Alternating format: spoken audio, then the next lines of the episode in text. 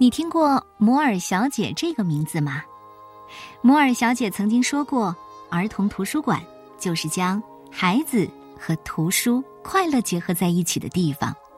而我们国家图书馆少儿馆的馆长王志庚先生说，摩尔小姐是美国二十世纪图书馆最具影响力的人物之一，她被尊称为儿童图书馆的贵妇人。美国天主教图书馆协会授予她“女王奖”，以表彰她对儿童图书馆的杰出贡献。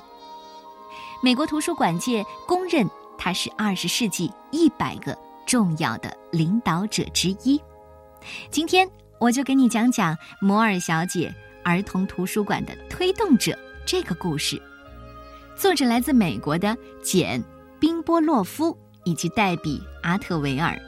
由王志庚先生翻译，广西师范大学出版社魔法象童书馆向我们推荐。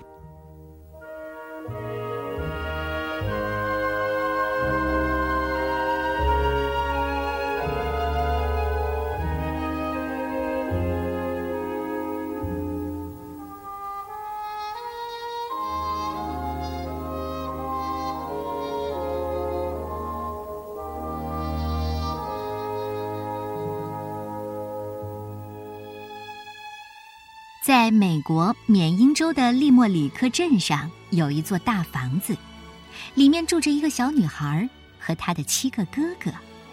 小女孩叫安妮·卡罗尔·摩尔，长着一双灰色的大眼睛。她很有自己的想法。在十九世纪七十年代，大部分人认为女孩应该待在家里，做一些安静的事情，比如缝纫。或者是刺绣，可是安妮不这么想。她喜欢滑雪，从公墓一直滑到大街上，也喜欢在父亲的马车里随着哒哒的马蹄声蹦蹦跳跳。透过树林，安妮能看到远处的白山。她想象大山那边的世界，也想象自己的将来。安妮很喜欢爸爸在晚饭后大声的给她朗读故事和诗歌。雨天的下午，他会爬上阁楼，一个人静静的读儿童杂志《圣尼古拉斯》。当时图书馆不对孩子开放，人们认为阅读对孩子，尤其是女孩根本不重要。安妮十九岁的时候，许多同龄的女孩都嫁人了。像她这样的未婚女孩，不是留在家里帮父母做家务，就是去当老师或者传教士。可是安妮不这么想。他想成为一名像父亲那样的律师，于是他每天都去父亲的律师事务所学习。因为流感，安妮的父母在一个星期之内相继去世了。不久，一个嫂子也去世了，他不得不放下去远方冒险的想法，留在家里照顾两个小侄女儿。几年之后，哥哥再婚了。同时，他得到一个让人兴奋的消息：图书馆正在招聘女馆员。安妮收拾自己的行李，前往纽约的布鲁克林，进入普拉特图书馆学院学习。纽约是个大都市，有些人认为年轻的女人独自在纽约生活是很危险的。可是安妮不这么想，她喜欢在繁忙的鹅卵石街道散步，喜欢看马戏和听歌剧。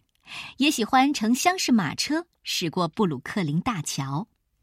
安妮很努力的学习，一毕业，她就成了普拉特免费图书馆的馆员。这是安妮的第一份工作。当时有些图书馆已经对孩子开放，但是安妮所在的图书馆有一个更开明的计划，就是要打造专属孩子的儿童阅览室。孩子们可以进入这个阅览室，自己从书架上拿书看。到了晚上，安妮就给他们大声的读故事，就像小时候爸爸做的那样。安妮的儿童阅览室越来越出名了，大家纷纷称呼她为摩尔小姐。有一天，一个叫鲍世伟的人请她去管理纽约公共图书馆所有三十六个分馆的儿童部。摩尔小姐戴上最漂亮的帽子，穿上最漂亮的套装，走访了从哈林区到启林市果广场的每一个分馆。摩尔小姐发现，很多图书馆馆员因为担心孩子弄脏或者损坏图书，于是禁止他们碰书。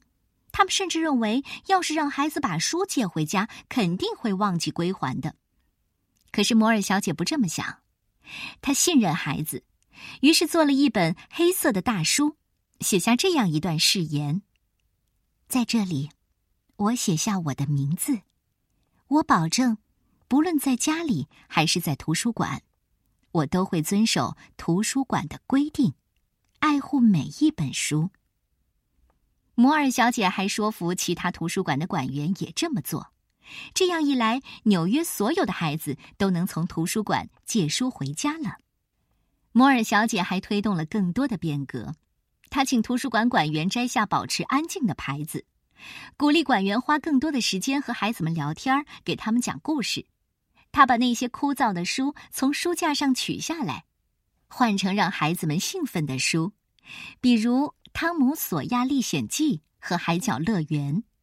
为了帮助家长、图书馆馆员和老师给孩子们选好书，摩尔小姐还写书评、列书单。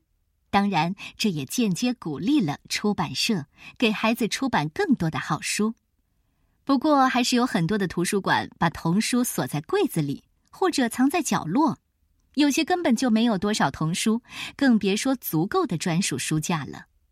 因此，当纽约市政府宣布要在第五大道和四十二街交叉口新建一座大型图书馆的时候，摩尔小姐下定决心要为全纽约的孩子打造一间最棒的中央儿童阅览室。摩尔小姐专门定制了适合孩子的桌椅。还把 N.C. 魏斯和其他很多艺术家的作品挂在墙上。阅览室的地板，他也特别用心，铺了来自威尔士的玫瑰红瓷砖。摩尔小姐还将自己收集的贝壳和蝴蝶做成标本，在图书馆展出。当然，他把能找到的最好的童书摆在了书架上。一九一一年，一个温暖的春天。纽约公共图书馆巨大的铜门终于打开了，在警察的护卫下，美国总统威廉·霍华德·塔夫托先生穿过夹道欢迎的人群，来到这座壮观的图书馆。他受邀在开馆典礼上致辞。第二天，图书馆正式对外开放，纽约的孩子们通过儿童专用通道来到崭新的中央儿童阅览室，他们惊喜地发现。书架上有几百本各式各样的新书，有的还是外语的。每扇窗户下都有舒适的座位，他们随时能坐上去读书。从那时候起，几乎每天，中央儿童阅览室里都有各种各样的惊喜。摩尔小姐组织了读书俱乐部，邀请音乐家、讲故事高手和像苏斯博士这样著名的作家到阅览室做丰富的活动。孩子们每一天。都非常的开心。摩尔小姐经常从手提包里拿出一个叫尼古拉斯的木娃娃，在尼古拉斯面前，刚学习英语的孩子就不会那么害羞，也能勇敢的开口。有一天，比利时国王和王后访问纽约公共图书馆，摩尔小姐告诉王后：“你们一定要来看看中央儿童阅览室。”当天，图书馆里所有的孩子。不管是富有的或者贫穷的，都和国王还有王后握了手。图书馆的外面发生了很多大事：两次世界大战、流行病，还有经济大萧条。不过，图书馆的中央儿童阅览室总是明亮而且温暖，孩子们在这里结识新朋友，学习有趣的东西。在美国各大城市和小城镇。越来越多的图书馆开始模仿摩尔小姐主持的中央儿童阅览室，连英国、法国、比利时、瑞典、俄罗斯、印度和日本的图书馆也纷纷效仿这种做法。七十岁那一年，摩尔小姐退休了。有些人认为她应该安静的待在家里，可是摩尔小姐不这么想。同事们送给她一套行李箱。其中有一个很小的绿色手提箱，专门用来放尼古拉斯。摩尔小姐带着这些箱子走遍了全国，帮助更多的人为孩子们建造了不起的图书馆。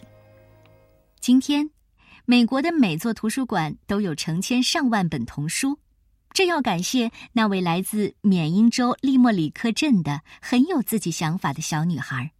她的努力，让每个孩子都能走进图书馆，从书架上选择一本书坐在舒服的座位上阅读而且还能把书借回家。